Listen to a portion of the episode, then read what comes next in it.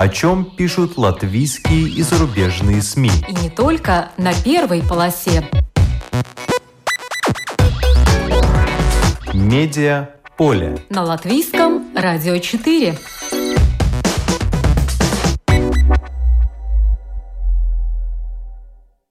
Здравствуйте! Вас приветствует Марина Ковалева в эфире программа «Медиаполе». Безупречное лицо интернета крупным планом. Так называется виртуальная встреча с инфлюенсерами и экспертами в сфере медиа и социальных сетей. Она выложена на сайте Инспекции по защите прав детей и транслировалась также в Фейсбуке на странице этой организации. Расскажем о том, что стоит за успехом инфлюенсеров – как они влияют на молодое поколение и к чему надо быть готовым тем, кто собирается стать популярными в социальных сетях. Публикация в журнале «Ир» «Успешные предприниматели, а не лентяи». Это интервью журналистам ЛТВ Эва Йоханссоне, которая сняла документальный фильм «Инфлюенсеры». Премьера картины на ЛТВ-1 10 ноября, сегодня в 22 часа. Расскажем, что Эва Йоханссоне узнала о представителях этой новой профессии и что она сама думает о социальных сетях. Готовность больниц COVID-19. Расследование журналистов Латвийского радио. В новом выпуске программы «Открытые файлы» на ЛР1 12 ноября в 12.30 о том, в какой ситуации оказались больницы и их пациенты и в чем заключаются главные проблемы – Автор исследования Заны Мачи расскажет подробности.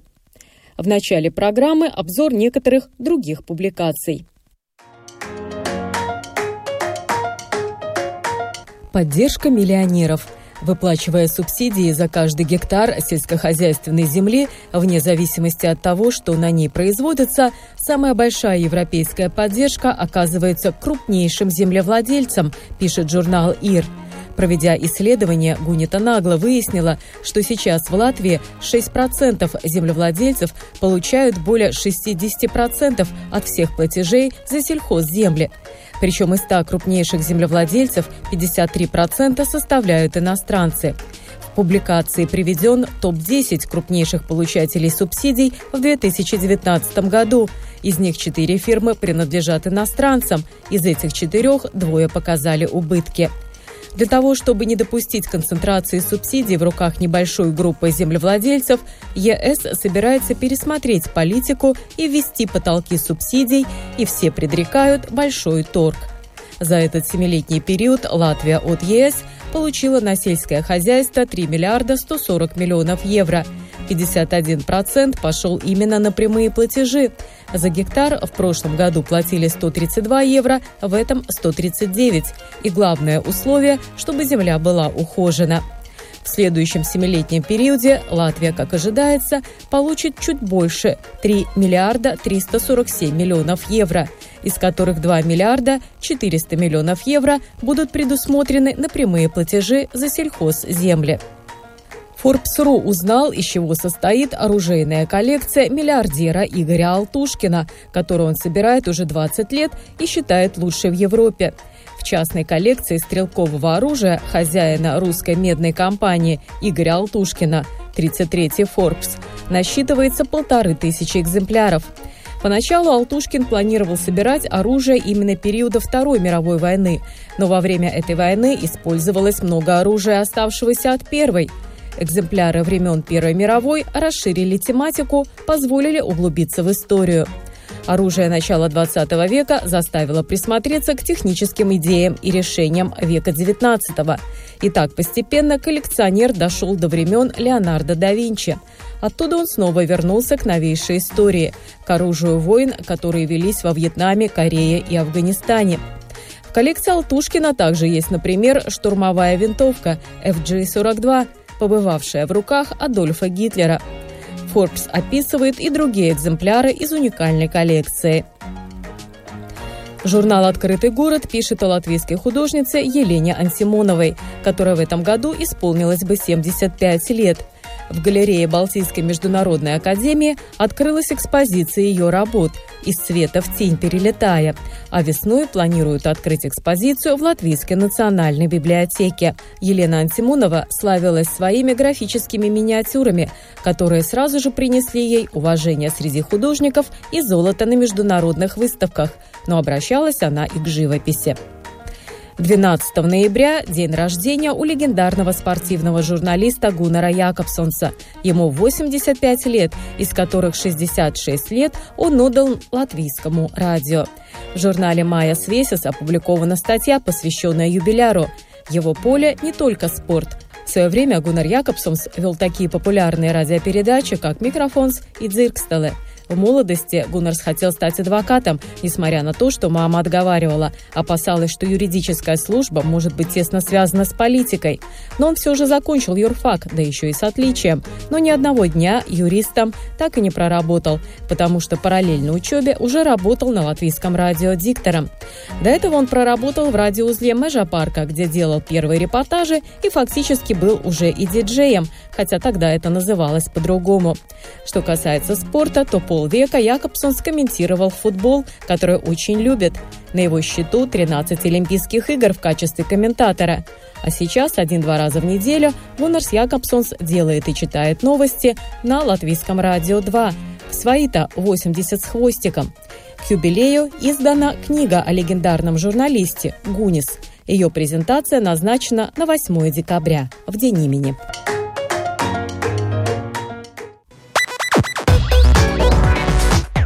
Медиа поле.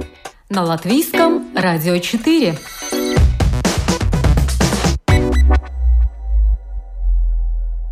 В центре внимания сегодня социальные сети и инфлюенсеры. Инфлюенсер – модная профессия, довольно денежная, если правильно себя подать и построить бизнес. Глядя на цветущих инфлюенсеров и блогеров, многие думают, и я так хочу, зачем учиться и работать, а давай-ка я лучше раскручу себя в интернете, и будет у меня сладкая жизнь. Да что скрывать, лица, популярные в виртуальном пространстве, порой теснят журналистов и на медиаполе, ведь не каждый отличит информацию от заказанного содержания. И они действительно имеют влияние, особенно на неокрепшие умы.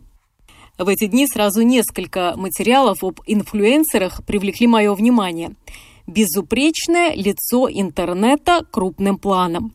Так называется виртуальная встреча с инфлюенсерами, медиаэкспертами, экспертами в сфере социальных сетей и безопасности интернета. Она выложена на сайте Инспекции по защите прав детей bti.gov.lv и транслировалась также в Фейсбуке на странице этой названной организации.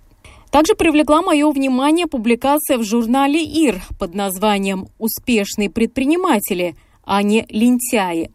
Это интервью с журналистом ЛТВ Эвой Йохансоне. Она сняла документальный фильм «Инфлюенсеры». Премьера картины на ЛТВ-1 сегодня, 10 ноября в 22 часа. И все это о том, что э, когда мы видим улыбающихся инфлюенсеров, их посты, то на самом деле это только вершина айсберга, потому что за кажущейся беззаботностью и яркой жизнью большой труд и порой тяжкие обязательства. Они кумиры детей и подростков, а вот это уже может быть для детей опасным, если вовремя не объяснить, что к чему. Безупречное лицо интернета крупным планом – Отличное название для встречи, фактически мастерской, который открыл не кто-нибудь, а Томс Бредес. В пиаре он проработал 9 лет, в маркетинге инфлюенсеров 7 лет, 4 года работал журналистом, у него огромный опыт, а сейчас он возглавляет платформу WOMSTAR LV, которая помогает раскрутить инфлюенсеров на уровне стран Балтии и обеспечить их работой. Эта платформа объединяет уже 5 тысяч так называемых послов брендов, готовых опробовать продукцию всякого рода, а затем поделиться своими впечатлениями. Прежде всего, конечно, в социальных сетях. Но не только. Так вот, Томс Бредес начал с того, что рассказал, что инфлюенсерами может быть не обязательно живой реальный человек. Это могут быть животные, это могут быть виртуальные образы, это могут быть просто предметы – Главное, чтобы они имели свои профили в социальных сетях. И главное, чтобы они были настолько популярны, чтобы могли оказать влияние на человека, оказать влияние на потребительские привычки человека и на поведение людей. А для этого, конечно, нужна прежде всего популярность, и поэтому развлекательное, смешное, скандальное содержание, приправленное элементами из собственной жизни, все идет в дело. Ну а результат таков – набрал от 1 до 10 тысяч подписчиков, то ты достиг уже нано- или микроуровня. Набрал от 10 тысяч до 25, ты уже медиум. Свыше 25 тысяч тех, кому ты интересен, это уже макроуровень. Ну а мега-звезда, инфлюенсер, это уже начинает 1 миллиона подписчиков. Хотя, конечно, латвийцы могут об этом только мечтать, если ты, конечно, не Порзингис. Томс Бредес и назвал сумму, в которой оценивается сейчас мировой рынок, охваченный инфлюенсерами. Сумма солидная, 8 миллиардов долларов. Предрекают, что в ближайшее время она повысится уже до 15 миллиардов. И неудивительно, что на этом рынке стремятся навести порядок и сделать так, чтобы все инфлюенсеры платили налоги, а также несли ответственность, что называется, отвечали за свои слова. В том числе э, предпринимаются определенные шаги и в Латвии. Томс Бредес привел один из примеров, на какие штрафы могут нарваться латвийские инфлюенсеры. Tas sots lielākais, kas ir uh, patērētāja aizsardzības centra noteiktais, ir 100 тысяч евро. Штраф, который является самым большим из определенных Центром по защите прав потребителей, составляет 100 тысяч евро. Я думаю, что часть инфлюенсеров такие деньги в своей жизни никогда не заработала. Если они публикуют непроверенную информацию, информацию, не соответствующую действительности, непроверенную информацию, информацию, неправдивую информацию или не сообщают, что это сотрудничество и так далее, то штрафы, разумеется, меньше, но при самом плохом сценарии штраф может быть равен стоимости квартиры. Томас Бредес дал немало полезных советов о том, как важна коммуникация, о том, как э, важно следить в том числе и за деньгами и обычно выбирать себе в партнеры тот э, бренд или то, что тебе действительно самому нравится. Важно уметь работать и в кризисной ситуации, э, важно уметь разруливать ситуации непредвиденные, недопонимания со своими заказчиками, важно вести бухгалтерию и так далее. Но что мне показалось важным, что Томс Бредес, он призвал, например, в условиях ковида Э, всех инфлюенсеров выходить из своей зоны комфорта, подниматься, что называется, со своего удобного дивана и э, нести что-то в мир э, такое светлое, доброе, что-то хорошее, чтобы люди видели в инфлюенсерах и социально ответственных людей. Он говорил также о том, какими навыками должны обладать инфлюенсерами. Прежде всего, они должны уметь фотографировать, создавать видео и развивать свой профиль со всеми этими советами можно ознакомиться, найдя запись этой э, программы «Безупречное лицо интернета крупным планом» в интернете.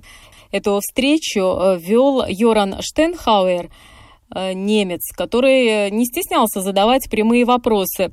И вот он поинтересовался у Тома Бредеса, Почему, если он так много знает о том, как стать успешным инфлюенсером, почему он сам не занимается этим вплотную и сам не является инфлюенсером? И вот что ответил ему э, Томс Бредес. Tas man sagādā ļoti liels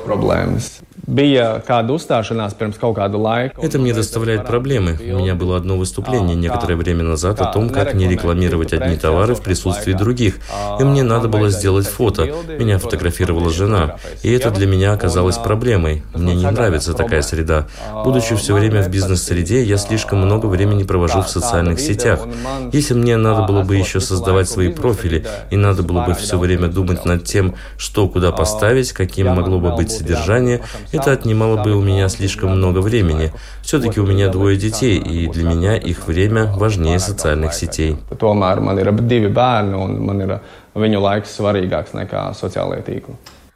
Ну а затем появился уже среди участников самый настоящий инфлюенсер, это Ренерс Зелтинш, шоумен, очень известный в Латвии человек. Ну, давайте он сам о себе расскажет. Это фрагмент из этой встречи. Prologā jāsāk ar to, ka es neesmu tipisks influenceris. Es esmu cilvēks, kurš iemīlēja savu arodu, izveidoja savu fanu bāzi, Надо начать с того, что я нетипичный инфлюенсер. Я человек, который полюбил свое ремесло, создал свою базу фанов. Люди стали прислушиваться к моему мнению, к моим размышлениям, и я стал привлекательным для разных брендов. Чтобы понять мою сущность инфлюенсера и то, в какой сфере я работаю, вот моя визитка инфлюенсера. В Инстаграме 106 тысяч фолловеров, в Твиттере 88 тысяч, в Фейсбуке 17 тысяч, в ТикТоке 4 тысячи. Более 10 лет назад, когда Инстаграма еще не было, крупнейшей платформой для меня, моей скаковой лошадкой, был YouTube. Я занимался Geta Games, и YouTube был моим трамплином, который довел до Инстаграма. Сейчас это моя главная платформа, на которой я работаю. Раньше это был Твиттер, но сейчас уже нет. Потом расскажу, почему. Надо понять, кто такой инфлюенсер. Я определяю это так. Это человек, который способен способен оказывать влияние на людей, на их поведение, мнение, на их решение покупать что-то благодаря своему авторитету, знаниям, статусу и отношениям со своей аудиторией. Сейчас в мире социальные сети потребляют более половины популяции. Большая часть – дети и подростки. Все больше среди потребителей именно детей. Поэтому инфлюенсерам важно понимать и осознавать свою ответственность. Tieši jaun, gados jauni cilvēki.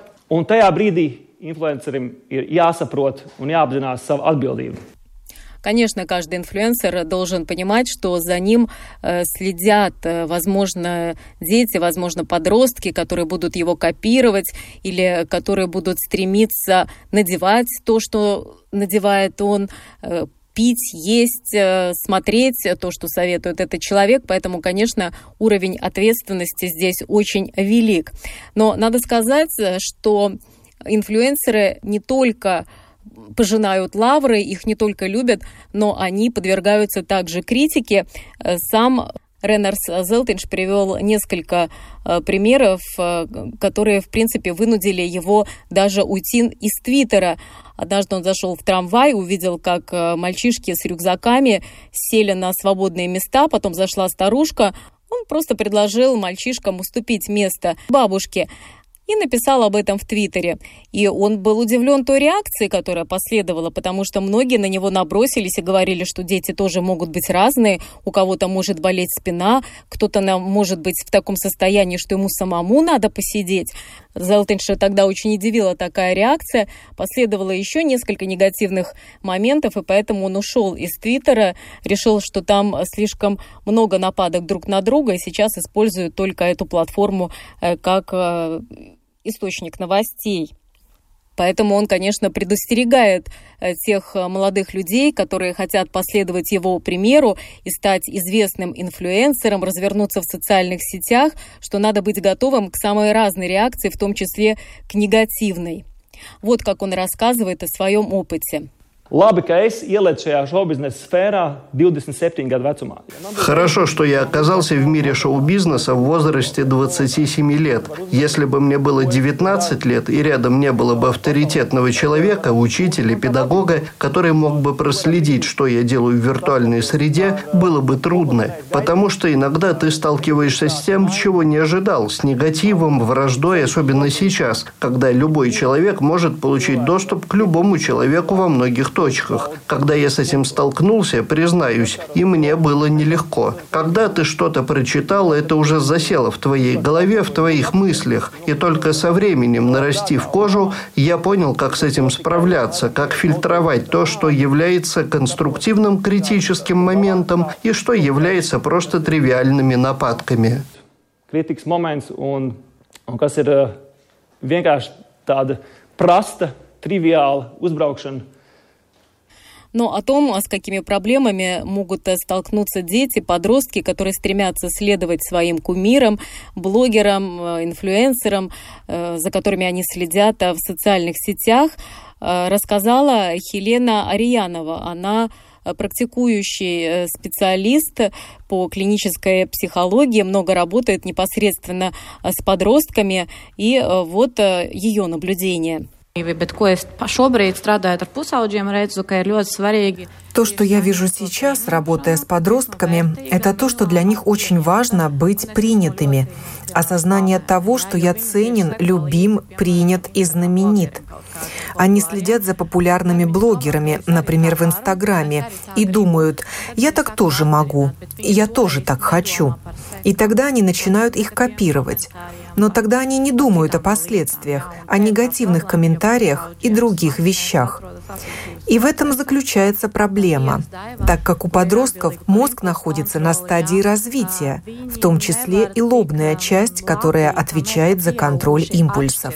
Подростки не могут так же хорошо, как взрослые, различать информацию в интернете, критически посмотреть на то, что является реальностью, а что нет. Подростки по-настоящему доверяют тому, что они видят в Инстаграме, Фейсбуке и других соцсетях. Трудности в том, чтобы, первое, различать информацию, а второе, понять, зачем я хочу разместить что-то в Инстаграме или Фейсбуке, чего я хочу этим достичь. Хочу ли я этим добиться того, чтобы быть принятым, например, одноклассниками, или мне вообще не хватает внимания со стороны родителей друзей окружающих? Чувствую ли я себя ценным? В соцсетях они быстро получают лайки, но после этого они получают и негатив – и тогда уже не знают, что с этим делать. К сожалению, тогда и начинаются проблемы. Вообще, подростковый возраст – это возраст перемен, когда подросток задумывается, какой я, какие мои родители, какой я сын, какая я дочь, какой я друг или подруга. Но, конечно, мы живем в современном обществе, и гаджеты – неотъемлемая часть жизни. И от этого можно многое брать многим воодушевляться, потому что действительно есть много инфлюенсеров, создающих хороший контент в своем Инстаграме. Но здесь очень важно участие родителей. Важно иногда вместе смотреть, где реальность, о чем действительно рассказывает этот блогер. Что касается конфликтов, то здесь многое зависит от личности самого подростка. Есть более чувствительные люди, есть менее. Есть подростки, у которых более развита стратегия преодоления стресса есть у которых менее. Есть люди, у которых более хорошая среда поддержки, семья, друзья, педагоги и так далее. Есть те, кто все это воспринимает в одиночестве. К сожалению, сейчас существует и кибермоббинг, который происходит именно в интернете, в социальных сетях. Самое главное, что я делаю и побуждаю делать подростков, рассказывать об этом взрослым, не оставаться с этим один на один, разговаривать, вовлекать педагогов, если этот конфликт происходит в школе, и просить помощи у родителей. konflikts un, un runāt ar vecākiem, tieši lūgt pēc palīdzības. Некоторые участники этой встречи отметили, что э, детям, подросткам, которые столкнулись с негативной реакцией на их публикации в социальных сетях, не следует рассчитывать на то, что если они обратятся за помощью или за советом к своему кумиру, к инфлюенсеру, то сразу же получат ответ или совет или какую-то помощь, потому что у инфлюенсеров обычно так много э, тех, кто за ними следит, фолловеров, Э, так много подписчиков, что они порой не в состоянии всем ответить, или они даже не замечают, возможно, какие-то э, направленные к ним э, письма в директ. Поэтому э, вот в таком случае эти дети, не получив ответ от э, своего кумира, могут быть еще более огорчены, могут стать более уязвимыми. Но вот Реннерс Зелтинш, он поэтому и советует родителям побольше э, говорить со своими детьми, э, спрашивать у них, за кем они следят в интернете, в социальных сетях, почему они это делают, э, объяснять им, где правда, где приукрашено, что э, настоящая реальность, что нет, и это может э, помочь э, избежать каких-то неприятностей в будущем. А вообще даже Реннерс Зелтенш считает, что в школах пора бы уже ввести такой новый предмет социальные сети и инфлюенсеры, что это такое, чтобы детям рассказывали, потому что есть же у нас проекты медиаграмотности, учат детей отличать фальшивые новости от правдивых новостей, почему бы не объяснить также, что творится и в мире, связанном с инфлюенсерами. Мир инфлюенсеров решила изучить и Эва Йоханссон. «Успешные предприниматели, а не лентяи». Так называется публикация в журнале «ИР».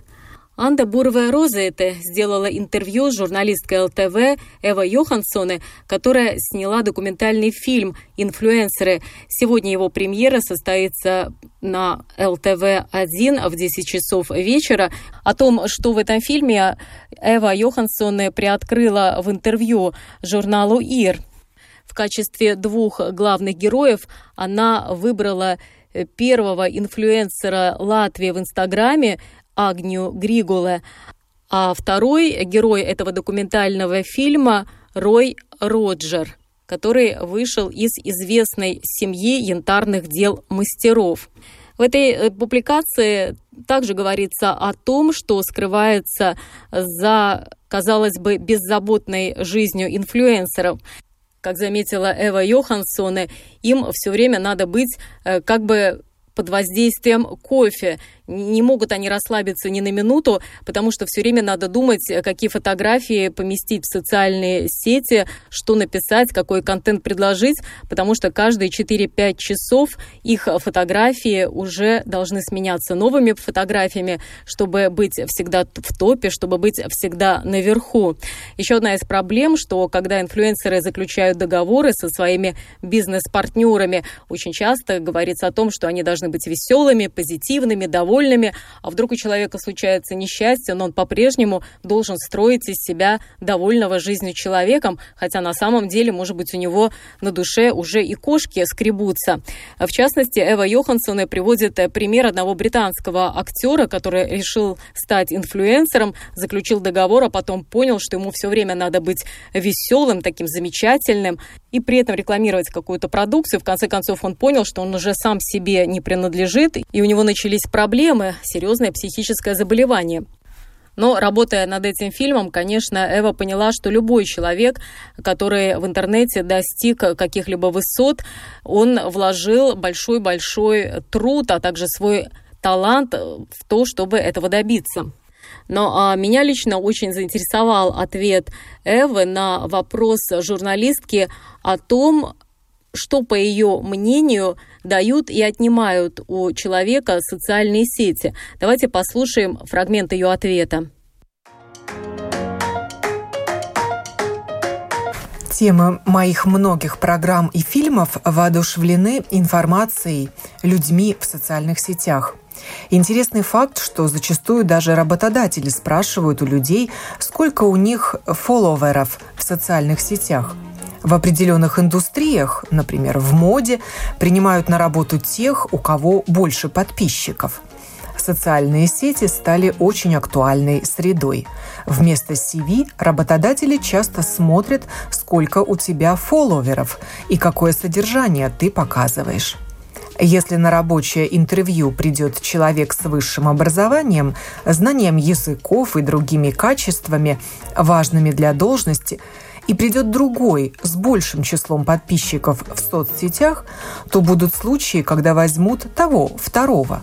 Я сама очень верю в высшее образование. Оно закладывает базовые ценности, дисциплину. Социальные сети создали новую реальность. В конце концов останется только самое ценное. Как говорит моя подруга, пена осядет, и все будет яснее видно. Я думала о соцсетях в сфере защиты среды – Facebook и Instagram неустанно вынуждают что-то покупать, потому что ты все время видишь что-то лучшее. Это плохо. Соцсети развивают потребление, создают горы отходов. Тебе нужен лучший телефон, матрац, фен с ионизированным воздухом, лампочки для террасы.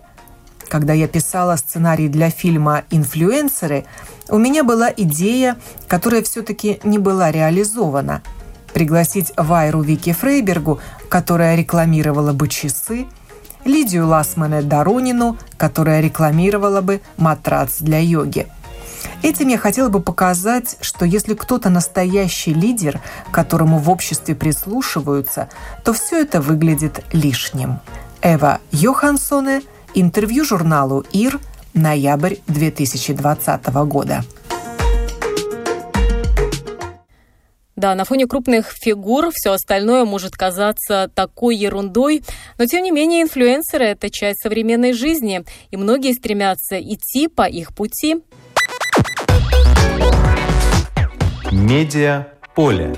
На латвийском радио 4.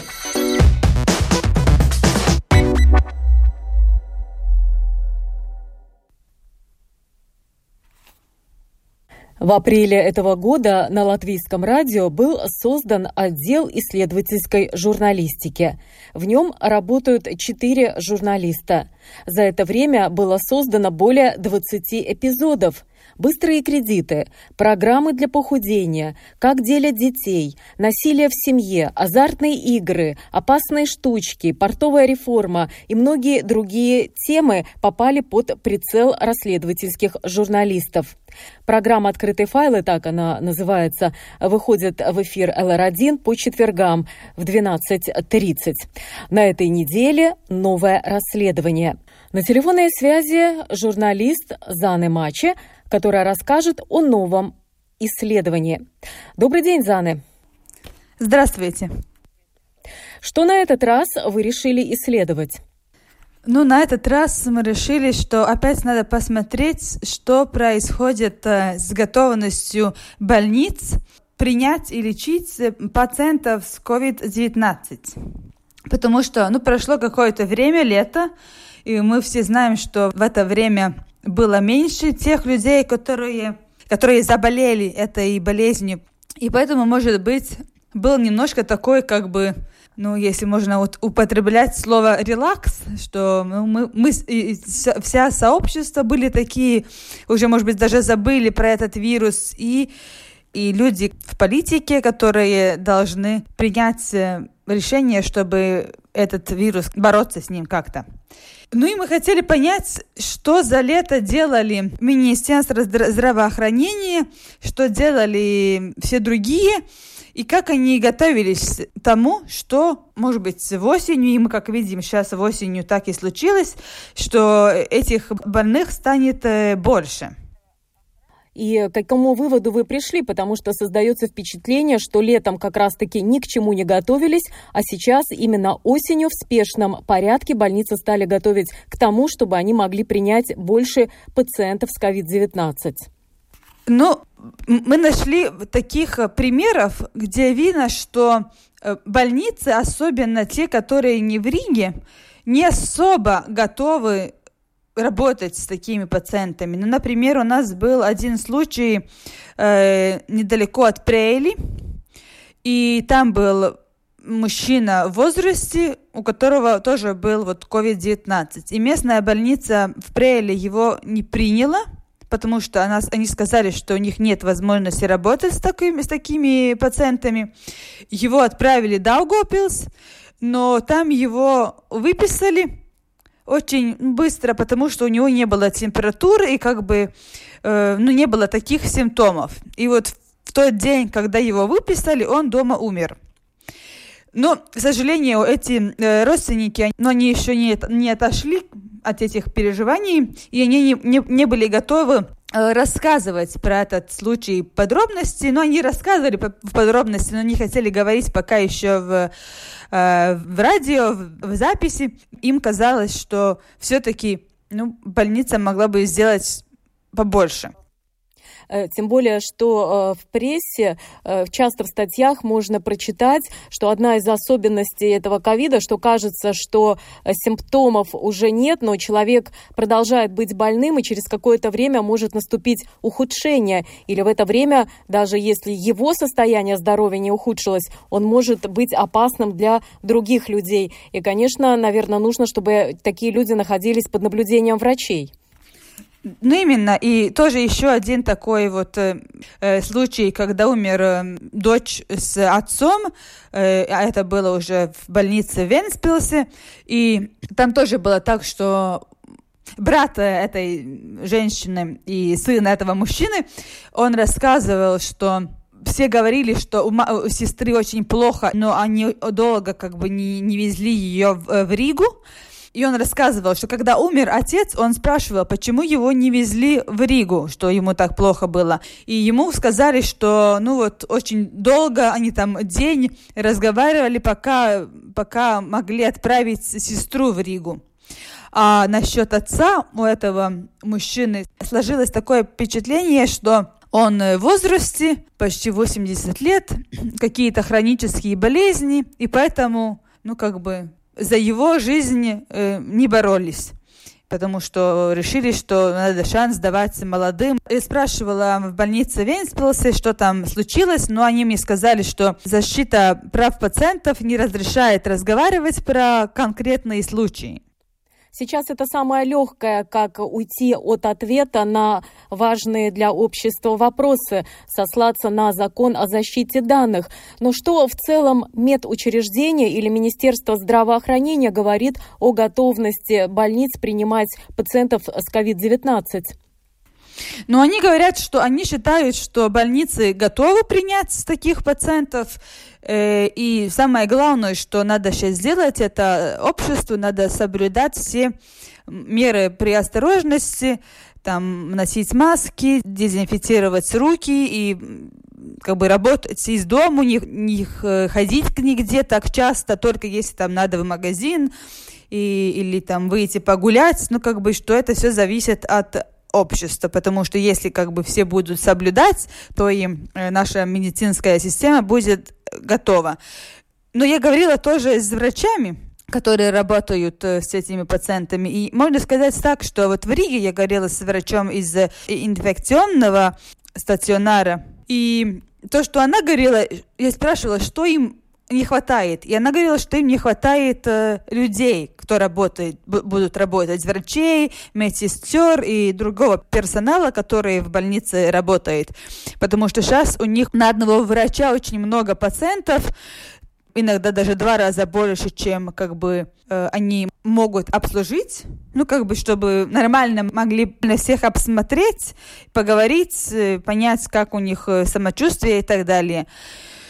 Но если говорим про эти больницы, которые не в Риге, то, то можно сказать, что м- ситуация немножко другая. Например, если больница, где есть это специальное отделение инфектологии, например, как в Резекне, они говорят, что у них ну, не такие большие проблемы, потому что у них есть это специальное отделение, они, у них есть эти все оборудования, э, специальная техника, чтобы подключить людей к искусственным вентилятором, потому что, ну, как бы это специальное отделение, у них эта техника вся есть.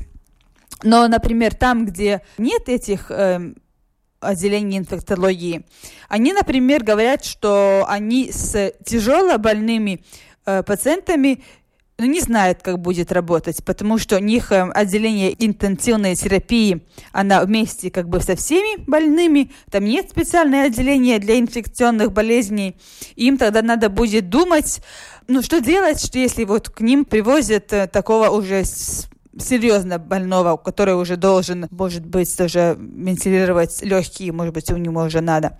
И я спрашивала, ну, что они летом делали, почему они летом это не решали. И они говорили, что ну, это не так просто, ты не можешь за, за два месяца там что-то поменять, там, потому что там тогда надо строительство какое-то или ну, ремонт делать. И так как в интенсивной терапии все время кто-то лежит какой-то больной, то это не, не так просто решить. И они говорят, ну, когда будет первый такой сложный пациент, они надеются, что Рига поможет, ну и тогда будет, это будет большое изaicinājums вызов. Это будет большой вызов для них. Ну вот вы упомянули, что э, Минздрав э, говорит, что больницы готовы к приему пациентов. Не пытались ли вы узнать, за счет кого осуществляется эта готовность? Потому что из больницы поступают, конечно, по неофициальным каналам э, новости о том, что людей перенаправляют в другие больницы, например, из Риги куда-нибудь за 90 километров от столицы. И слава богу, потому что в конечном итоге выясняется, что для тяжело больного больного пациента это даже лучше, что ему нашли хотя бы это койко-место в больнице, а не э, выписали просто домой человека в тяжелом состоянии.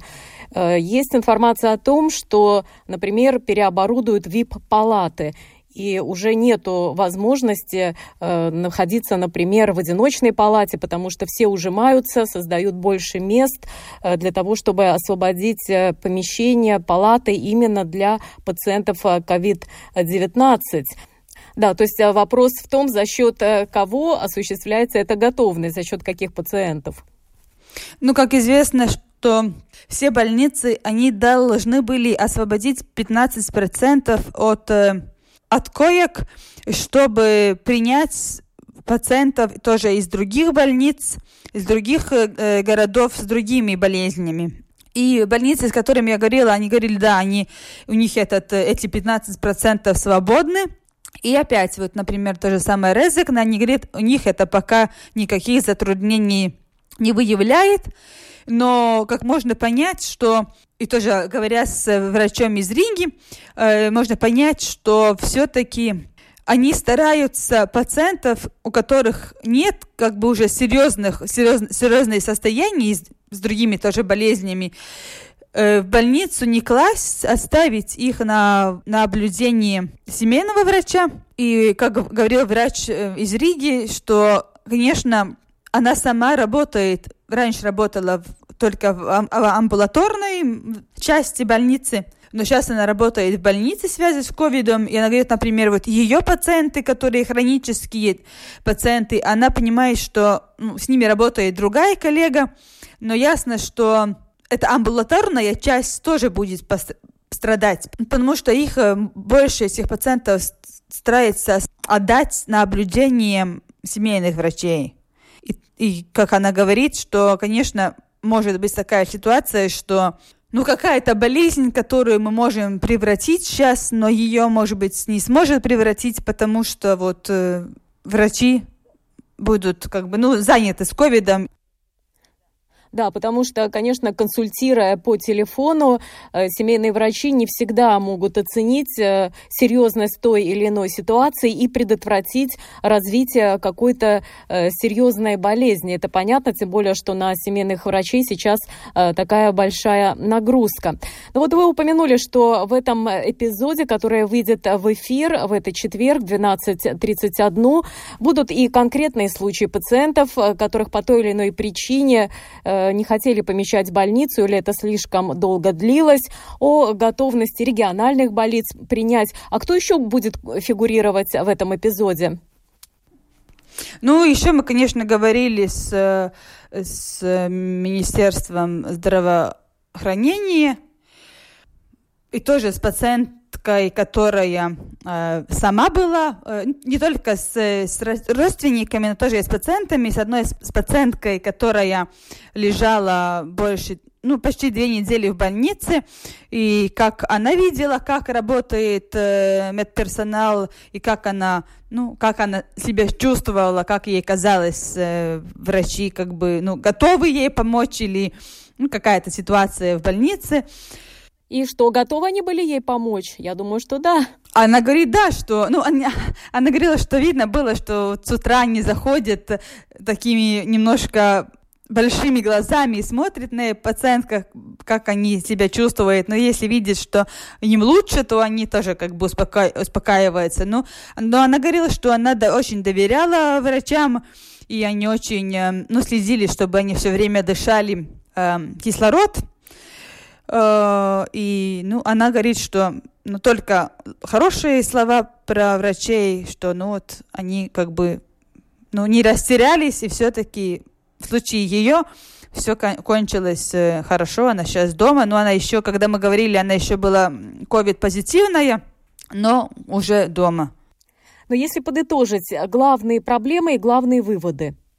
Ну, главные проблемы, можно сказать так, то, что все э, врачи говорили, что одна из проблем такая, что есть эти транзитные отделения сейчас больницы, потому что всех, которых завозят в больницу, это не важно, его заводят там в связи с ковидом или у него какая-то другая проблема, их всех кладут в эту транзитную отделение.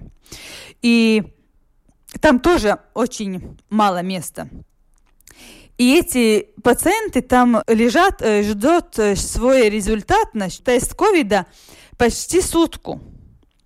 И то, что говорили все в больнице, что это все-таки очень долго, потому что ну, если этот, это разделение полное, они не могут других принять. Ну, не было еще таких случаев, когда она ну, стопроцентно полная. Но все равно так, что вот эти все койки почти уже заняты.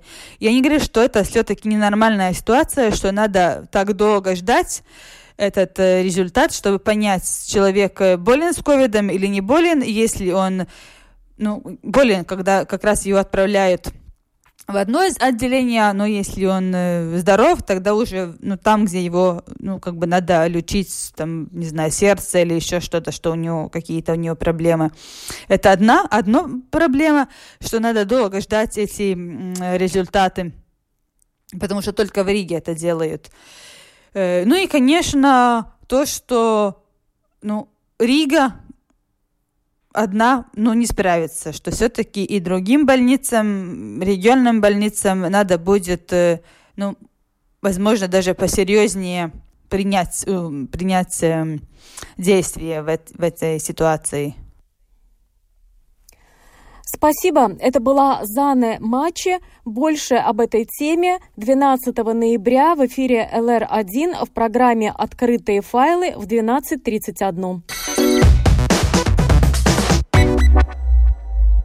Сегодня мы рассказали о том, что происходит в больницах во время пандемии, а также о том, что скрывается за безупречным лицом интернета, с чем сталкиваются инфлюенсеры и те, кто стремится им подражать. И что надо делать родителям, чтобы помочь детям разобраться в мутном потоке информации из социальных сетей. Программу подготовила и провела Марина Ковалева. Спасибо за внимание. О чем пишут латвийские и зарубежные СМИ. И не только на первой полосе. Медиа поле. На латвийском радио 4.